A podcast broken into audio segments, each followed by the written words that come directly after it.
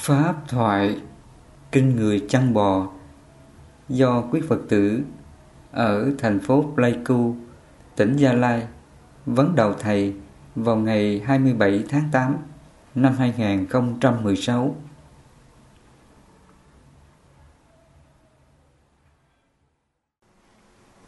Trong đây nó có cái phần thưa hỏi của Phật tử Kính bạch Thầy, con Phật tử Ngọc Thành có được duyên lành, nghe Thầy giảng về Pháp Phật nhân trí con cạn, tâm con bị vô minh, nên con có chỗ nghi.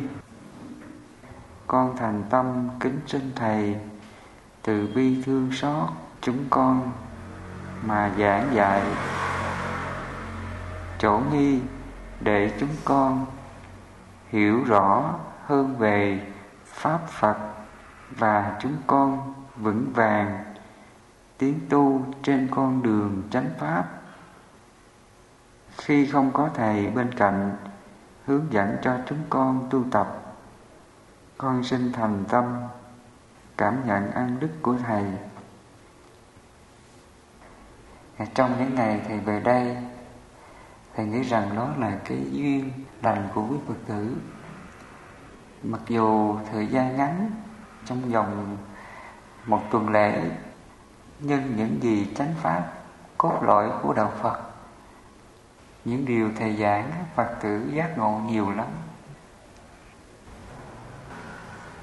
Nói đến đây, thầy nhắc lại cái bài kinh, lúc mà đức phật còn tại thế ngài có giảng cái bài kinh bài kinh người chăn bò. Ngài đưa ra cái bài kinh này để ngài ví dụ cái lộ trình tu tập giải thoát từ thấp đến cao, từ những bậc mà tu tập cái pháp cao thượng, thành tựu được đạo quả a la hán cho đến các vị tu thấp hơn, chứng được quả bất lai hoặc là nhất lai, hoặc là giữ lưu. Và người mà thấp kém nhất thì cũng chứng được tâm bất động giải thoát, vẫn chấm dứt luân hồi sinh tử. Cho nên pháp của phật nó nó giải thoát từ thấp đến cao. Thì đức phật ngài có đưa ra ví dụ cái bài kinh người trăn bò thì người chăn bò này á lùa cái đàn bò của mình qua cái bờ sông bên kia một cách an toàn mà không có con bò nào sót lại hoặc là không có con bò nào bị trôi theo dòng sông mà lội qua bờ bên kia an toàn hết. Người chăn bò này không có lùa đàn bò qua cùng một lúc mà người chăn bò này khéo léo lùa từng con. Thì đầu tiên á, người chăn bò này thấy con bò nào mà mạnh khỏe tự mình nó lội qua bên kia trước. Và khi nó lội qua thì lội nhanh lắm tại vì nó có sức khỏe mà. Nó lội rất là nhanh qua bờ bên kia liền. Thì những con bò khỏe này ý đức phật nói chỉ cho là những bậc tu tập chứng được các pháp cao thượng thù thắng. Vì này, đoạn trừ năm hạ phần kiết sử và năm thượng phần kiết sử. Năm hạ phần kiết sử gồm có thân kiến, nghi, giới cấm thụ, tham và sân. Và năm thượng phần kiết sử gồm có sắc tham, vô sắc tham, mạng trào cử và vô minh. Vị tỳ kheo nào mà tu tập dứt trừ năm hạ phần kiết sử và năm thượng phần kiết sử này, thì vị ấy chứng được quả a la hán vị này là bậc vô lậu hoàn toàn vị này lội qua dòng sông bên kia một cách an toàn. Rồi sau đó cái người chăn bò này mới lùa tiếp những con bò khác. Những con bò yếu hơn già hơn á. À, nó không có sức khỏe giống như bò tơ. Khi mà người chăn bò lùa những con bò già qua dòng sông thì người chăn bò này sao? Phải cho con bò này đi chậm không có cho đi nhanh. Những con bò yếu á khi mà nó qua À, dòng sông á, thì nó phải đi chậm từ từ rồi nó mới qua bờ bên kia. Đó là con bò thứ hai. Đức phật ngài ví dụ như vậy. Thì ngài nói rằng là cũng vậy đối với những người mà khả năng tu tập yếu hơn thì các vị này không thể chứng được quả a la hán vô lậu hoàn toàn mà vị này chỉ chứng được cái quả thấp hơn, đó là quả bất lai. Vị nào mà đoạn trừ được năm hạ phần kiết sử, thân kiến nghi với cấm thủ tham và sân thì vị này chứng được quả bất lai. Và khi tu tập, vị này cũng tu tập hành trì đúng pháp của Phật, theo sự hướng dẫn pháp của Phật, tự mình nỗ lực tự mình tinh tấn, tu tập và đoạn trừ được năm hạ phần kiết sự, thì vị này cũng được qua bờ bên kia một cách an toàn. Đó là con bò thứ hai. Và người chăn bò này tiếp tục lùa đàn bò của mình. Người chăn bò này mới lùa các con bò yếu hơn nữa. Đó là con bò cái mà những con bò cái mà già yếu á, qua cái bờ sông bên kia. Khi lùa đó, vị này cũng không thể cho con bò này đi nhanh được, mà cũng phải từ từ chậm chậm, phải hết sức cẩn thận. Làm sao đừng để cho bị nước cuốn đi. Thì cuối cùng là con bò này cũng qua được cái bờ sông bên kia một cách an toàn. Thì đức phật nói cũng vậy. Có những người là cái khả năng thành pháp, tu tập theo pháp của phật yếu hơn. Vị này không thể tu tập rút ráo, chứng đạt được quả a la hán hoặc là quả bất lai được. Mà khả năng của vị này là chỉ chứng được cái quả nhất lai quả nhất lai quả chỉ cho là vị này đoạn trừ được ba hạt phần kiết sự, thân kiến, nghi, giới cấm thủ và làm mũi lượt tham sân si. Thì vị này chứng được quả nhất lai. Vị này đức phật nói cũng được giải thoát, cũng được hướng đến niết bàn. Cũng giống như là con bò thứ hai đó vượt qua cái bờ sông bên kia một cách an toàn. Và tiếp tục đức phật nói cái đàn bò còn lại, nó yếu hơn những con bò trước đó. Những con bò này nó là con bò cái thôi. Và những con bò này thì khi mà người chăn bò dắt qua bờ sông bên kia cũng hết sức là cẩn thận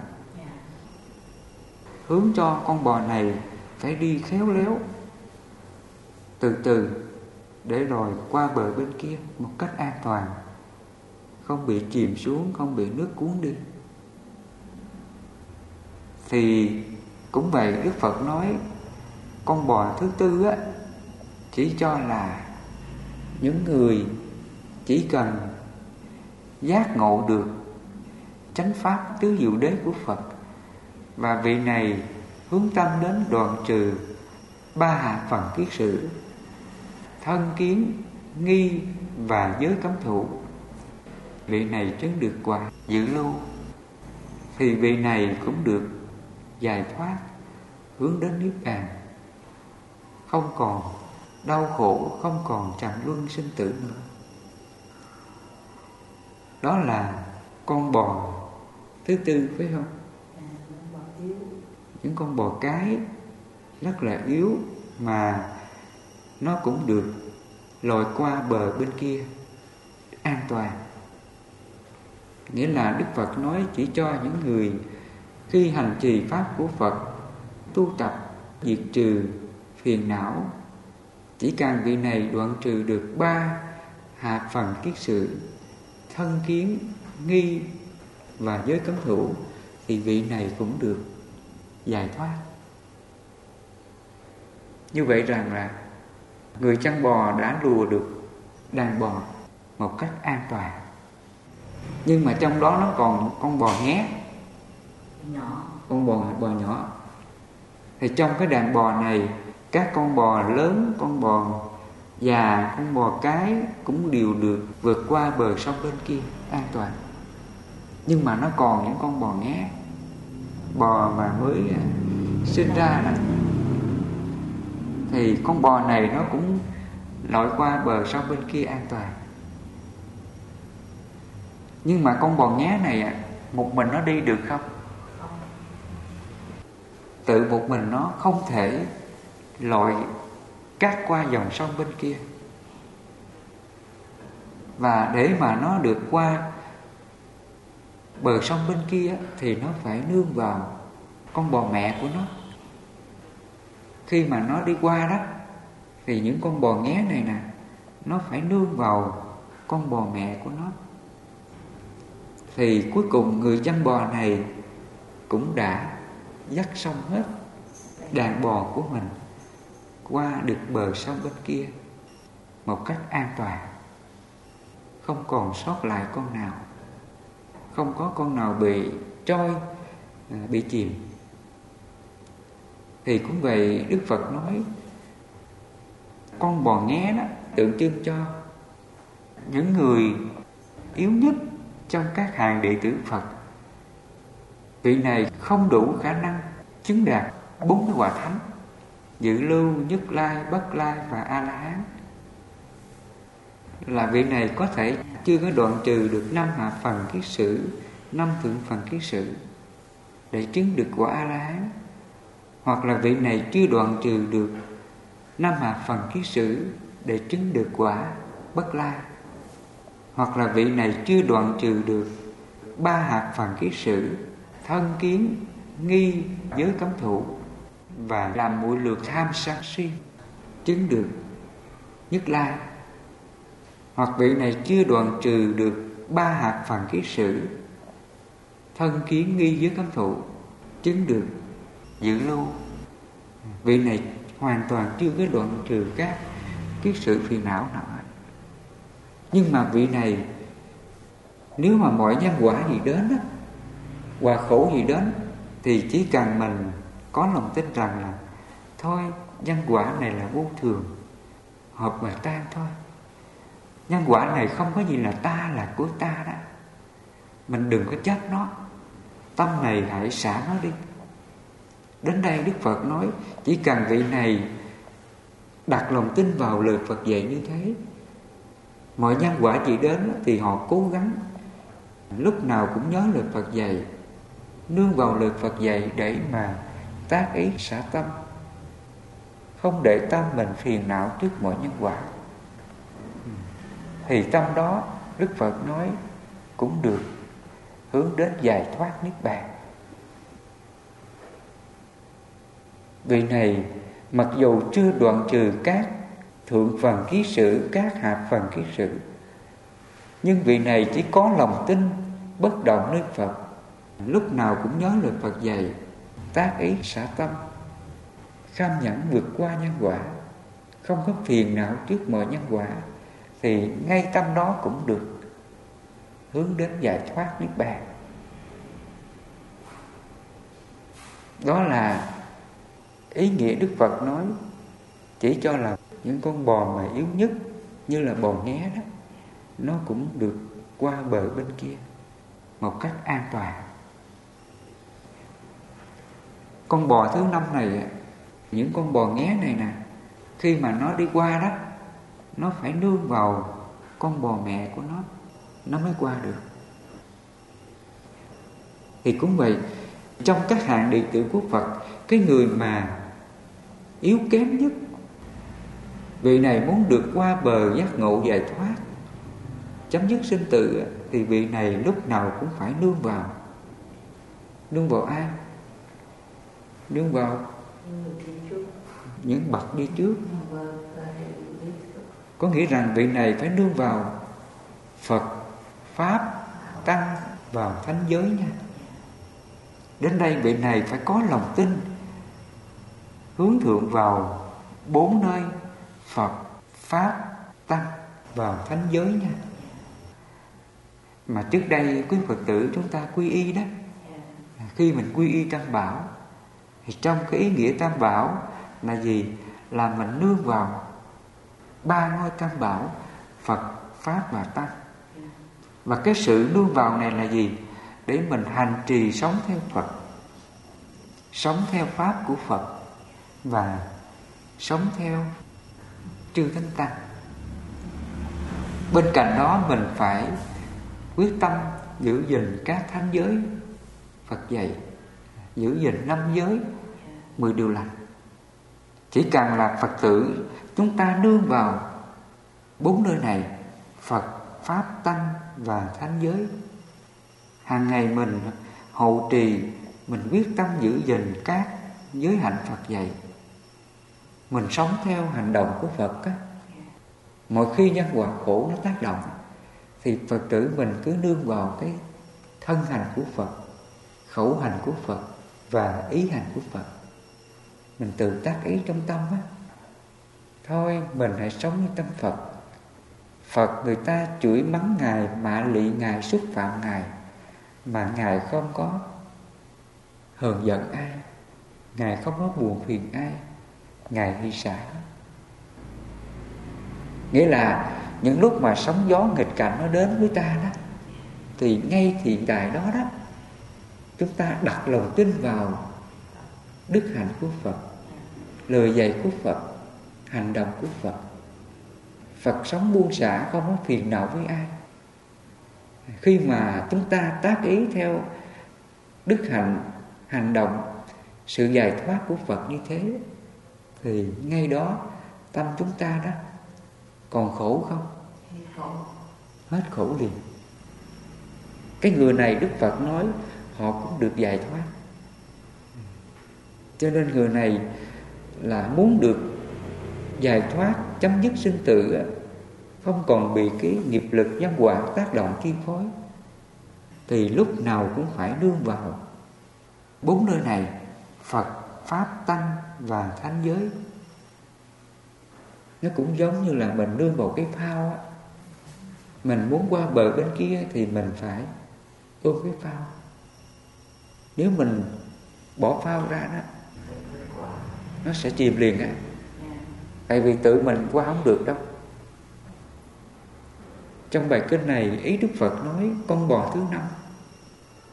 Chỉ cho những con bò nghé này nè, không tự mình lội qua bờ bên kia.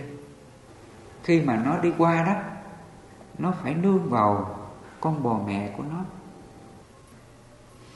Cũng vậy, đối với những người đến với Phật, những vị này là chưa đủ khả năng tu tập, đoạn trừ các phiền não, tham sân si mạng nghi.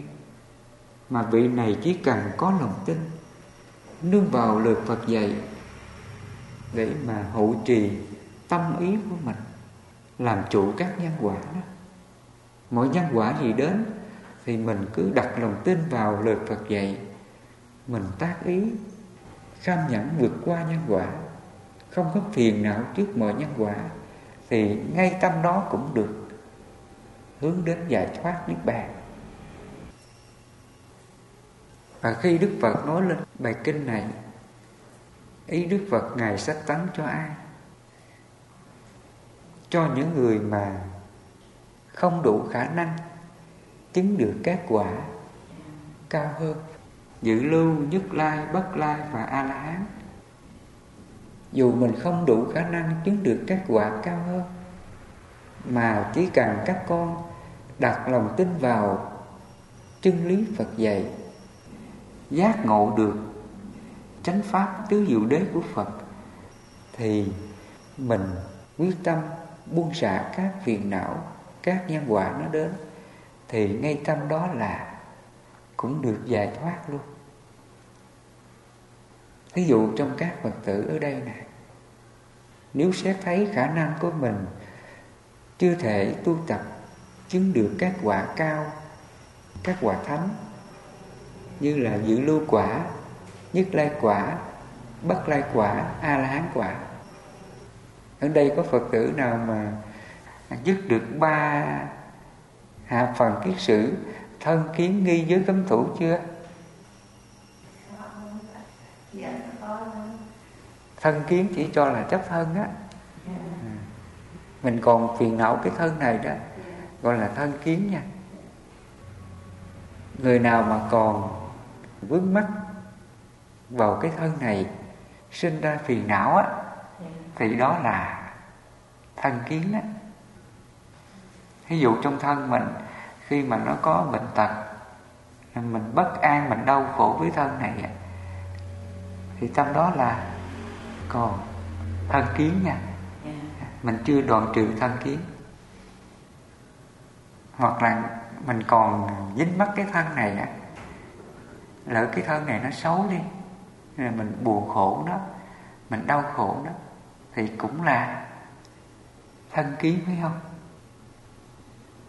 Thành nói về thân kiến nó nhiều lắm Phật tử. Thân kiến là gì? Là những gì tác động đến thân này nó sinh ra phiền não đó, Đau khổ Cái đó gọi là thân kiến nha. Và thứ hai là nghi. Nghi cái chuyện xấu này, Chuyện xấu kia, Rồi đưa đến phiền não, Đau khổ. Đó là nghi hoặc đó nha. Nói về nghi hoặc nó nhiều lắm. Thầy đưa ra một vài ví dụ, Thì Phật tử mình hiểu ra nhiều điều lắm.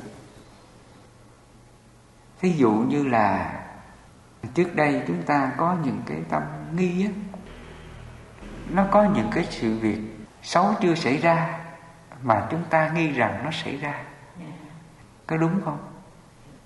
Ví dụ có người nằm mơ á Thấy cái giấc mơ xấu lắm rồi khi giật mình dậy á thì họ nghi làm sao? À, họ nghi rằng là sắp tới nó có điều xấu gì đây? Rồi nó sinh cái tâm nghi đó. Nhưng mà thực chất rằng cái nhân quả xấu này chưa xảy ra, mà họ nghi nó xảy ra, thì tâm đó làm sao? Tâm nó lo lắng, bất an. Hoặc là có người thì trước đây họ còn mê tín dị đoan á.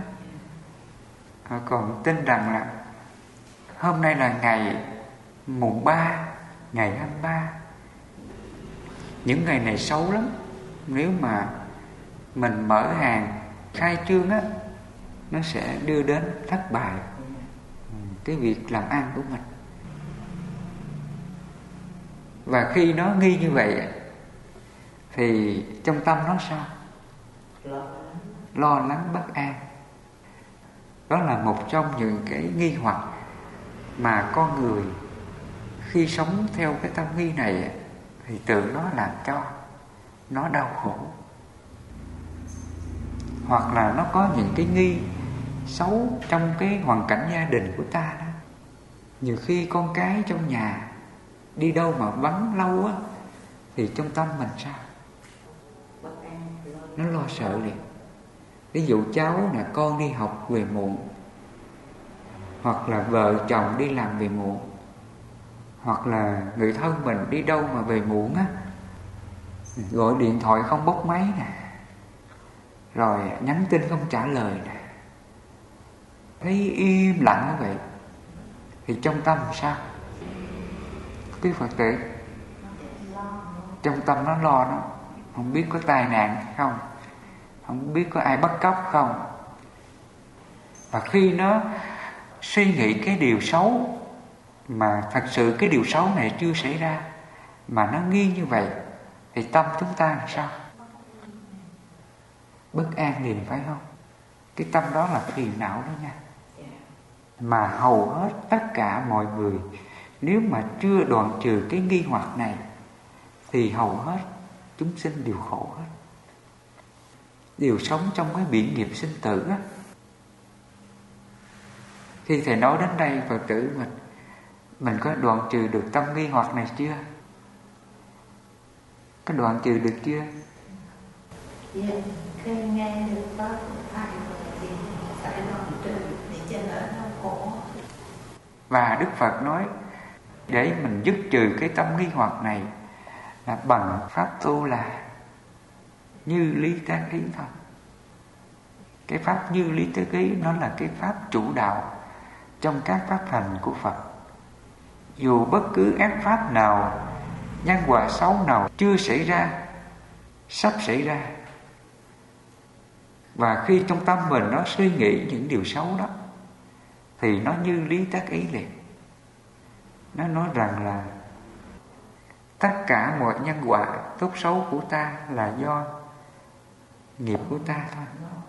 Dù chuyện xấu hay chuyện tốt cũng là duyên nợ nhân quả giả sử nhân quả này có xấu thì mình cũng biết rằng nhân quả này là nghiệp của mình. Mình hãy hoan hỷ, vui vẻ bằng lòng. Nhân quả này là vô thường, đủ duyên thì học hết duyên thì tan, không có gì thường đâu.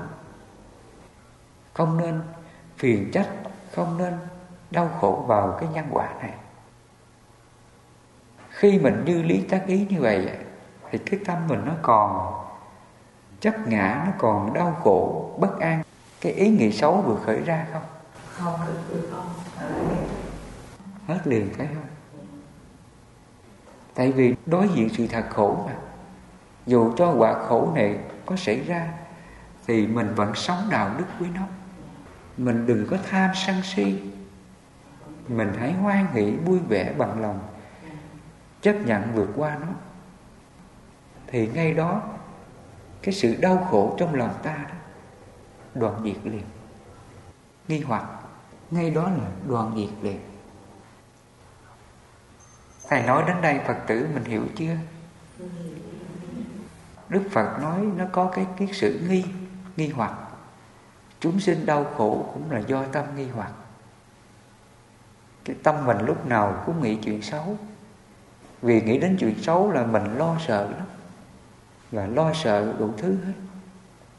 Những người mà mê tín dị đoan đó thì là hoang mang đủ thứ hết. Nào là cúng kiến, cầu an, cầu siêu, cúng sao giải hạn, đủ thứ mê tín dị đoan bởi do tâm nghi tạo ra. Mà thực chất, nó đâu có ngày giờ nào tốt xấu đâu đâu phải là ngày 13, ngày 23 là xấu đâu. Tốt xấu là do tâm mình tạo ra mà.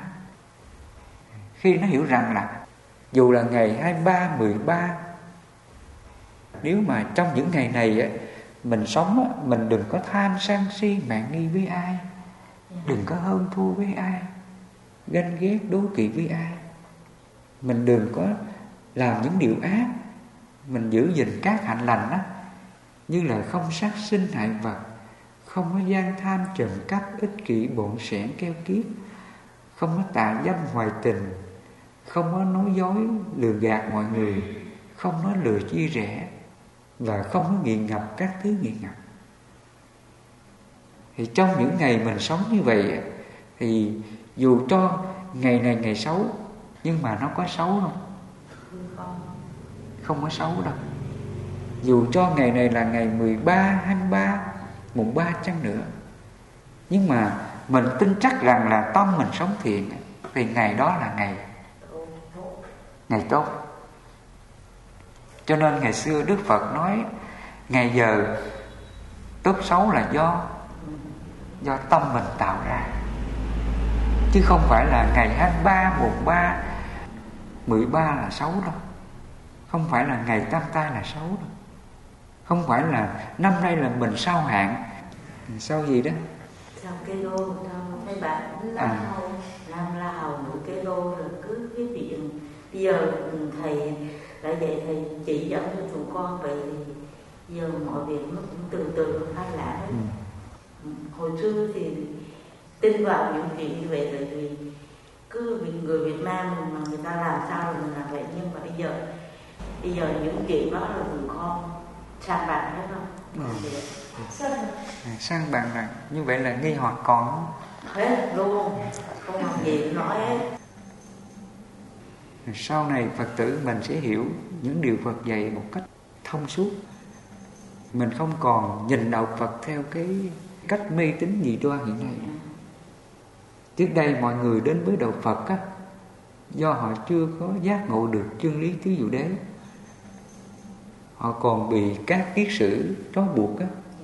Nghi kiết sử và giới cấm thủ trói buộc. Thì cái phần nghi nãy giờ thầy nói nó nghi những cái điều không thật mà nó, nó cho là thật. Vì vậy mà do nó đặt ra cái điều không thật cho là thật thì ai khổ đây? Đó là nghi hoặc con người khổ là do cái nghi hoặc đó ví dụ như là nó đâu có sao thấy bạch, sao cái đô là sao la hầu gì đâu. Cái này là do con người ta tưởng tượng ra. Năm nay là năm tuổi nè, năm sau nè. Rồi họ nghĩ rằng là năm sau như vậy là xấu. Năm nay mình sẽ bị gì? Tai ương hoạn nạn nè, đủ thứ những cái xấu. Cái điều xấu chưa xảy ra mà họ nghi là xấu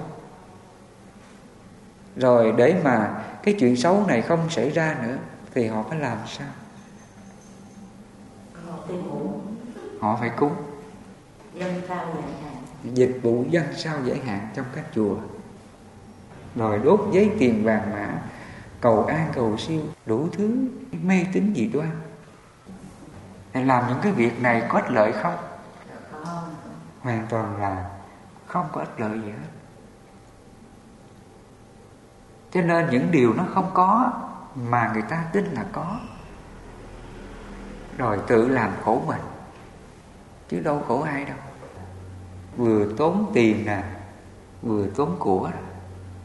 Rồi khi mình làm những điều mê tín dị đoan như vậy thì cái nghiệp gì nó tăng trưởng nữa? Nghi hoặc càng tăng trưởng và tâm si càng tăng trưởng giới cấm thủ càng tăng trưởng.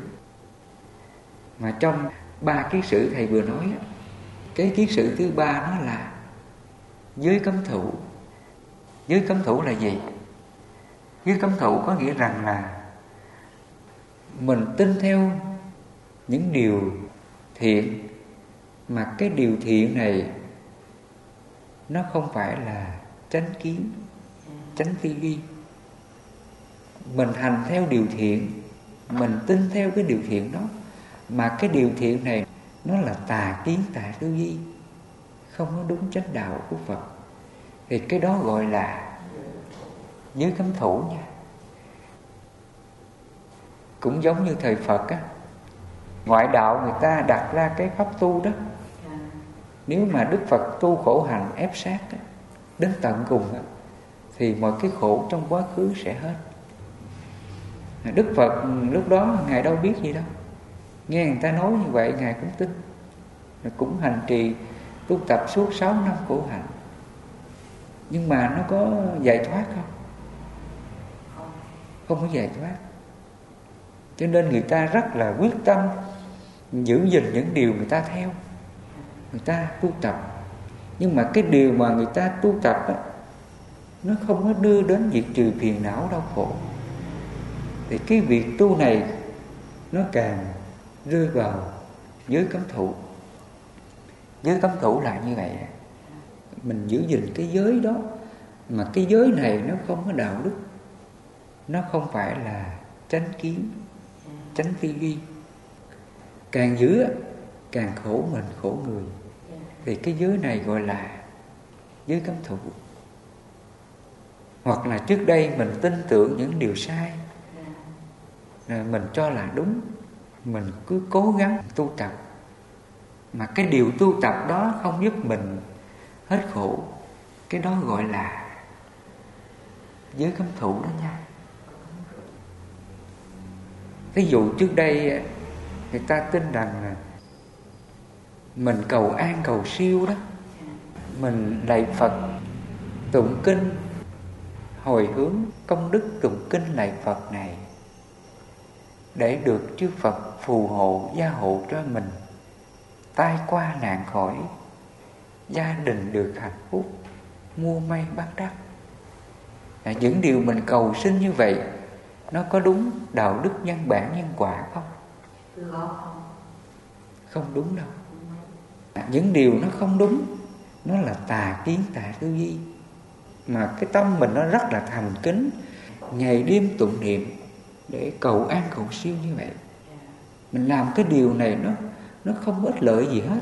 Mà mình vẫn tiếp tục tin rằng cái điều đó là có ích lợi. Mình cứ hành trì cái siêng năng làm như vậy. Cái đó gọi là giới cấm thủ. Giới cấm thủ là như vậy, phật tử. Cái giới cấm thủ này nó nhiều nghĩa lắm. Nó rộng lắm mình cứ tin theo cái pháp tu như vậy. Thì càng tu thì nó càng khổ, càng dập chân tại chỗ. Thì những điều mình hành trì, mình tu tập ấy, đó là giới cấm thủ đó. Còn ngày xưa, khi mà mọi người đến nghe Đức Phật giảng về chân lý tứ diệu đế, thì ngài nói rằng là mọi cái hạnh phúc hay đau khổ là do tâm tạo ra. Cho nên trong kinh pháp cú ngài nói đó, tâm chủ, tâm tạo tác, tâm giảng đầu các pháp. Nếu nói hay hành động, với tâm tư bất thiện, khổ não sẽ theo ta, như xe theo vật kéo. Hoặc là nếu cái tâm này nó hành động những điều thiện không có tham sân si mạng nghi thì tự nó đưa đến an vui, hạnh phúc giải thoát cho chính nó. Cũng do tâm này tạo ra. Và khi mình biết rõ tâm này sống theo điều ác, tham sân si, đưa đến quả khổ, tâm này sống theo điều thiện, không có tham sân si, đưa đến quả an vui giải thoát. Thì khi mình biết rõ hai cái chân lý khổ và diệt khổ như vậy thì từ nay mình tu tập, hành trì theo pháp nào? Đúng rồi, mình tu tập theo cái pháp gì khổ đó. Hàng ngày mình cứ nhìn vào tâm mình. Mình diệt tất cả các phiền não tham sân si trong tâm này. Thì ngay tâm đó là mọi điều an vui hạnh phúc hết. Và khi mình giác ngộ ra điều này, thì mình còn có tin rằng là tụng kinh niệm phật cầu an, cầu siêu để mình được hạnh phúc, giải thoát không? Nó còn tin cái điều đó không? Hết liền. Thì ngay đây cái khái niệm mê tín dị đoan này, nó sẽ không còn trong tâm ta nữa. thì cái tâm đó, đức phật nói, dưới cấm thủ, đoạn diệt. Khi mình có được chánh kiến, chánh tư duy mình biết rằng là mọi nhân quả thiện ác là do chính nghiệp của mình tạo ra. Và lỡ nhân quả xấu đó đến, thì Phật dạy mình hãy biết sống đạo đức với nó tự bi hỷ xả với nó, không có chấp ngã vào nhân quả này. Thì ngay đó, cái sự đau khổ trong lòng ta đó, đoạn diệt liền. Và khi tâm mình đoạn diệt dưới cấm thủ, thì mọi cái tà kiến trước đây của ta đó.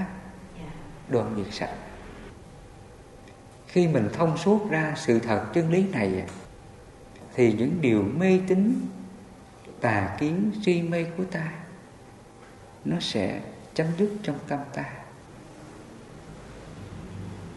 Bây giờ trong tâm phật tử mình xem lại khi mình giác ngộ được chân lý này thì mình còn có tin những điều huyền hoặc nào không? Mình còn có tin rằng có ma quỷ siêu hình không? Mình còn có tin rằng là có ờ, vong hồn nào về hại mình không? Không còn. Rồi mình có còn tin ngày giờ tốt xấu không? Không còn.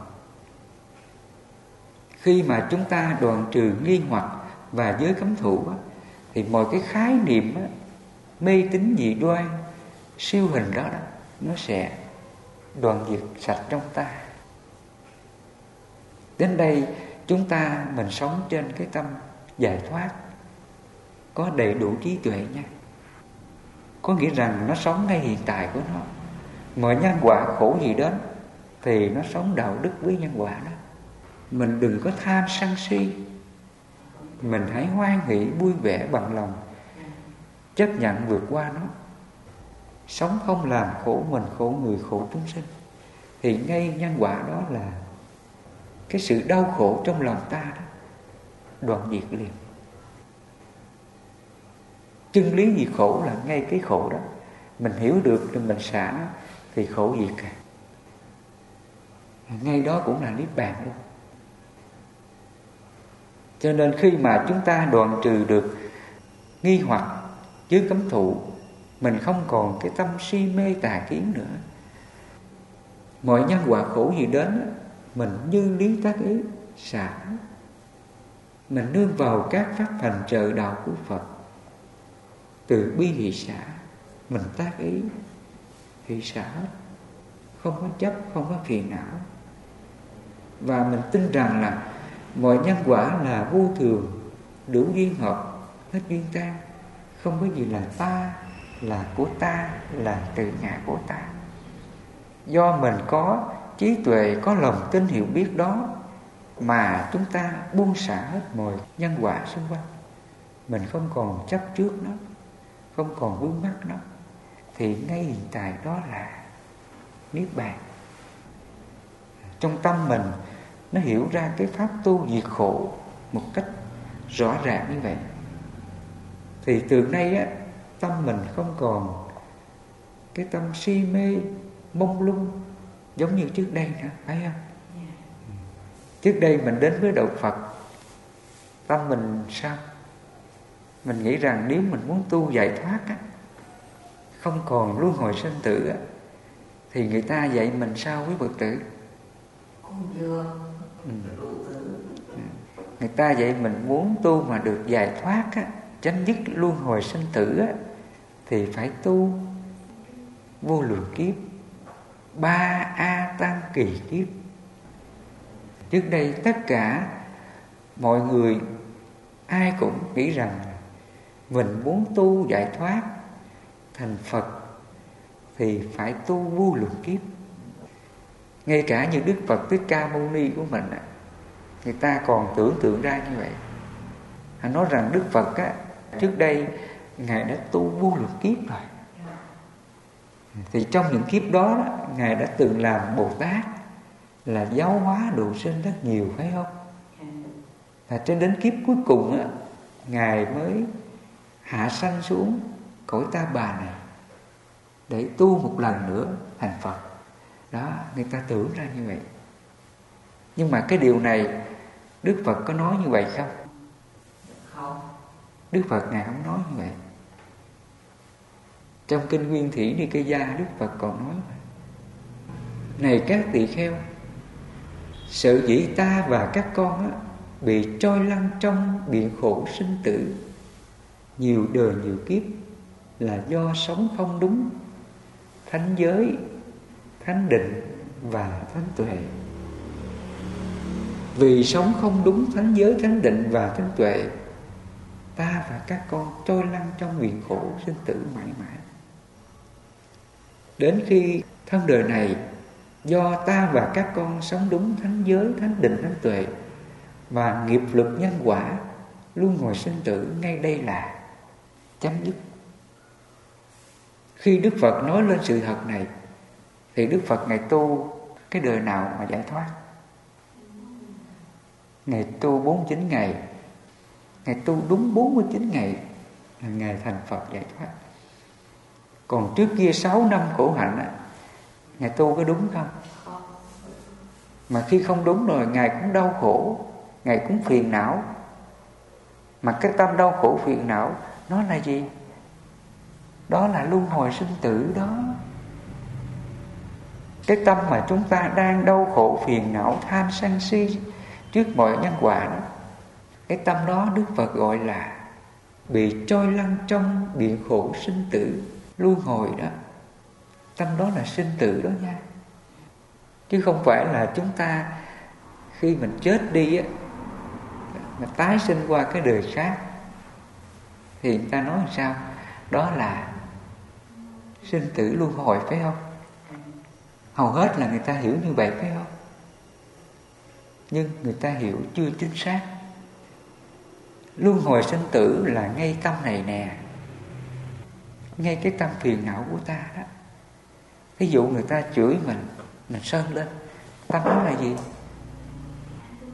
Tâm đó là còn luân hồi đó. Mà nó luân hồi trong thế giới nào? Atula.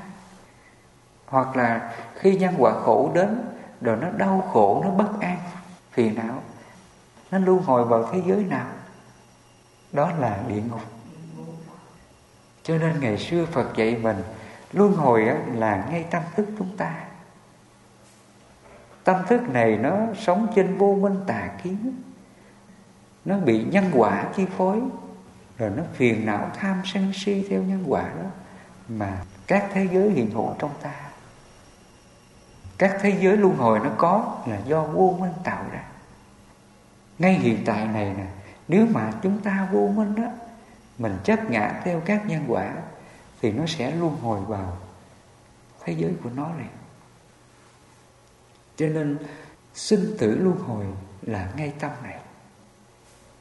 Vì vậy trong cái bài kệ pháp cú trong cái phẩm a la hán á đức phật ngài có nói đó tâm một vị thánh á, thanh tịnh á, vô lậu không còn phiền não tham sân si mạng nghi á tâm vị ấy như hồ không bùng nhơ, luân hồi được chấp dứt. Trong cái à, phẩm a la hán đức phật ngài có nói cái bài kệ là tâm một vị giải thoát dứt trừ phiền não tham sân si mạng nghi. Tâm vị ấy như hồ không bùng nhơ, luân hồi được chấp dứt khi đức phật ngài nói cái bài kệ này thì chúng ta hiểu luân hồi nó nằm ở đâu. Ngay cái tâm của ta phải không? Cái tâm này nó sống vô minh si mê tà kiến tham sân si mạng nghi theo các nhân quả nghiệp lực của mình đó, đó là nó đang luân hồi. Tâm đó là luân hồi. Còn cái thân chúng ta đó khi nó sinh ra cho đến già chết. Cái thân này là thân tứ đại. Thân vô thường. Đủ duyên thì học hết duyên thì tan. Không có gì thường đâu. Nó giống như là các pháp khác. Ừ. sinh ra đến già bệnh chết. Đó là quá trình vô thường của một thân tứ đại này.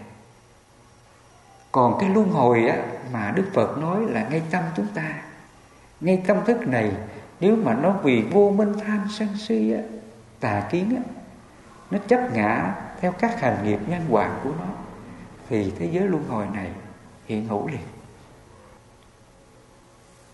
Ví dụ nếu mà phật tử mình có cái đời sống hạnh phúc về sinh y, mình được có cái phước hữu lậu á, sinh y á, hàng ngày mình cứ đắm nhiễm, mình sống theo cái phước hữu lậu đó. À, mình hạnh phúc, mình tham đắm theo cái nhân quả hữu lậu đó. Thì mình luôn hồi vào thế giới nào? Gọi là thiên giới. Mà thiên giới này nó thuộc về cõi trời dục giới nha. Nói về các cõi trời á, nó có ba cõi. Dục giới, sắc giới và vô sắc giới. Dục giới chỉ cho là năm món dục trưởng dưỡng á, sắc, thân, hương vị xúc ai mà còn tham đắm năm món dục trưởng dưỡng này đó là dục giới đó. Người nào mà còn ham thích, hưởng thụ năm công đức trưởng dưỡng này, năm món dục trưởng dưỡng á, sắc thân hương vị xúc, thì người đó vẫn còn sống trong cõi dục giới. Nó thuộc về cõi trời dục giới đó. Trong kinh gọi là cõi trời đau lợi đó nha. Ví dụ trong gia đình phật tử, được con nó thương mình, chồng thương mình, vợ thương mình, cha mẹ thương mình, mọi người xung quanh thương mình. Là trước cái nhân quả đó là mình tham thích là mình sống theo cái cái sự ràng buộc, ái cái sự đó. mình hạnh phúc theo nó, tham đắm theo nó. Cái đó gọi là cõi trời dục giới đó. Nó còn vướng vào cái cõi dục. Và để mình chấm dứt, không còn luân hồi vào các cõi trời dục giới nha, thì mình phải thực hiện cái pháp tu nào để mà mình không còn tương ưng theo nó? Thứ nhất là mình sống theo hành của phật là tiểu dục chi túc. Mình thực hiện cái đức ly tham đó, dù mình có giàu, có sang trọng, có tiền muôn bạc vàng, có được mọi người yêu quý, thương quý mình, nhưng mình vẫn sống theo hành của phật là thiểu dục chi túc, ít muốn biết đủ. Đó là đức ly tham đó. Mình hãy bằng lòng sống với đức hạnh này. Mình không có đòi hỏi nha. Cái người mà sống cái đức ly tham á, là mà sống không có đòi hỏi. Họ không có mong người ta thương mình và sợ người ta ghét mình. Và không có mong mình phải lúc nào cũng sung sướng, hạnh phúc hưởng nhiều điều dục lạc ở đời, nó không có mong cầu cái điều đó. Mà nó sống đúng với đức hạnh là ly tham thiểu dục, chi túc, ít muốn biết đủ. Nhờ mình sống đủ như vậy thì mình có đòi hỏi cái gì không? Không còn. Ví dụ như chúng ta thấy cái hạnh sống thiểu dục tri túc như quý thầy nè. Thầy sống cái hạnh thiểu dục tri túc hoan nghĩ bằng lòng cái hạnh này. Ví dụ thầy có hai bộ đồ và một cái y, một cái bình bát và những cái vật dụng cần thiết theo mình. Mình cứ sống đúng như vậy thôi. Mà khi người ta đòi cúng dường á, thầy nói là áo thầy đủ, y thầy đủ, thì người ta có cúng nữa không? Không có cúng khi thầy tự hoan hỷ bằng lòng sống cái đức hạnh thiểu dục ti túc như vậy thì trong tâm thầy nó còn tham muốn. Vật chất. Vật chất không? Không à, không muốn. Và cái việc ăn cũng vậy. Thì nó hoan hỷ bằng lòng ăn để sống thôi. Ngon không đóng nhiễm dở là không có chê hôm nay phật tử cúng dường cái gì thì ăn cái đó. Nó không có đòi hỏi. Không có đòi hỏi rằng là ngày mai á, thầy thèm cái món đó đó. Con nấu cho thầy ăn đi. Nếu mà nó còn cái này á nó có ly tham được chưa? Chưa. Chưa. Nếu mà nó còn cái muốn đó, đó thì người này chưa có ly tham được. Dạ. ai mà còn tham đắm năm món dục trưởng dưỡng này, đó là dục giới đó. Cho nên, những đệ tử xuất gia theo Phật sống với đức hạnh thiểu dục chi túc là như vậy. Mình hãy hoan nghĩ bằng lòng sống đức hạnh này. Ai cho gì ăn đấy nó không có đòi hỏi. Không có khen chê. Sự vậy những đệ tử xuất gia theo Phật sống vô tăng khắc sĩ là như vậy. Đi xin ăn ai cho gì ăn ấy để xem tâm mình đó tham muốn điều gì không? Ngài phải đặt mình vào cái đời sống thiểu dục tri túc đó, mà tâm ngài từ từ hết phiền não với cuộc tự cho nên những đức hành sống của Phật, nó là hành của thánh đó. Nếu mà ai sống được cái đức hạnh này thì tự nhiên á, phiền não sẽ sẽ đoạn diệt sạch hết. Vì vậy trong kinh Đức Phật nói vô thượng cứu cánh phạm hạnh là giải thoát. Người nào mà sống phạm hạnh rèn luyện những đức hạnh sống của Phật sống thiểu dục chi túc ít muốn biết đủ nó sống bằng cái tâm buông ngã buông xả thì tâm đó là các thế giới luôn hồi sinh tử dục giới sắc giới vô sắc giới chấm dứt sạch đó. tâm đó Phật gọi là bất tử không còn sinh tử nữa nha. Sinh tử chỉ cho là trong tâm thức của ta. Nó còn phiền não tham sân si đó, đó là sinh tử luân hồi đó. Nếu giờ thầy giảng về các cái sự phiền não trói buộc của ta tạo nên thế giới khổ như vậy.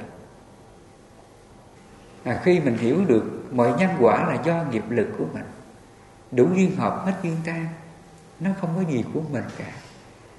Do hiểu biết như vậy cho nên mình hoan hỷ xả nó hết không có chấp nó. Thì nghi hoặc còn không?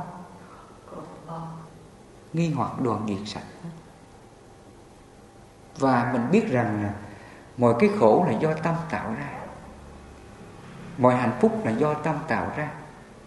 Không có quỷ ma nào làm mình khổ. Không có ngày giờ tốt xấu nào làm mình khổ. Không có Phật Thánh nào phù hộ cho mình hạnh phúc Muôn may bán đắt.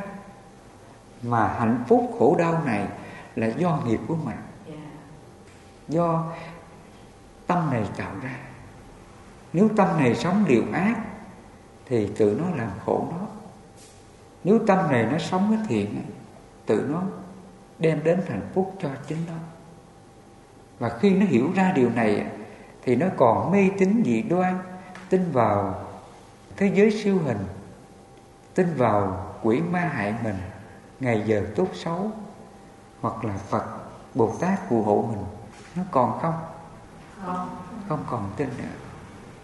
Thì tâm đó Đức Phật nói, nghi hoặc nè, dưới cấm thủ nè, đoạn diệt sạch. Trong cái tâm chúng ta, nó không còn dưới cấm thủ nữa. Khi chúng ta giác ngộ được điều này, thì từ nay á, mọi cái phiền não đau khổ trong lòng của ta từ từ sẽ tan biến hết.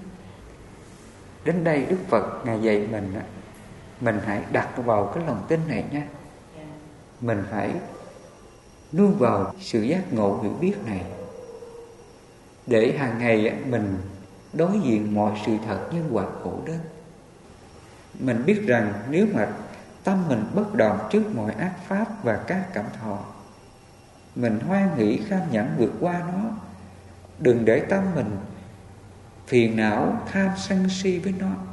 Thì ngay tâm đó là niết bàn luôn cũng giống như đức phật nói cái người chăn bò nè lùa con bò nghé. Bắt con bò nghé này phải nương vào con bò mẹ của nó để mà nó vượt qua bờ sông bên kia một cách an toàn. Thì cũng vậy hàng ngày chúng ta đặt lòng tin vào sự giác ngộ chánh pháp này của Phật. Mọi nhân quả cũ gì đến đó, mình cứ nhớ lời Phật dạy, rồi mình tác ý, mình xả các phiền não trong tâm của ta. Thì ngay tâm đó là niết bàn luôn. Ngay tâm đó là chúng ta đang hướng về bờ giải thoát, không còn sinh tử nữa. Và khi thầy nói đến đây thì từ nay phật tử, mình còn có nghĩ rằng là mình xa phật ngày nào không? Mình có xa phật ngày nào không? Dù phật ngài có cách xa ta hơn 2.500 năm những lời dạy này chúng ta còn được giác ngộ và biết tu tập theo lời dạy này của Ngài. Thì dù mình có xa Phật hơn 2.500 năm về trước, mà ngay hiện tại này chúng ta sống với tâm bất động, không còn phiền não, tham sân si mãn nghi thì ngay hiện tại này, chúng ta cũng ở bên Phật, phải không? Cho nên trong kinh Đức Phật Ngài có nói đó, Ai thấy Pháp là người đó thấy ta, Ai thấy ta là người đó thấy Pháp Đang thấy Pháp là đang thấy ta đang thấy ta là đang thấy pháp. Dù mình có xa phật mà tâm mình sống theo lời phật dạy thì ngay tâm đó là niết bàn luôn khi mình tu tập theo cái pháp của phật hướng đến diệt phiền não chấm dứt luân hồi sinh tử đó cái khái niệm đó, để mình mong mình hưởng được những cái niềm vui hạnh phúc gì ở đời đó, nó không còn trong tâm ta nữa. Mình chỉ kham nhẫn vượt qua mọi nhân quả, hỷ xả hết, thì tâm đó là giải thoát niết bàn. Khi thầy nói ra điều này, thì cái tâm nghi nghi hoặc trong lòng quý phật tử còn không? Hết rồi, phải không? Thì đến đây mọi cái nghi hoặc, mọi pháp nghi trong tâm phật tử sẽ dứt trừ hết.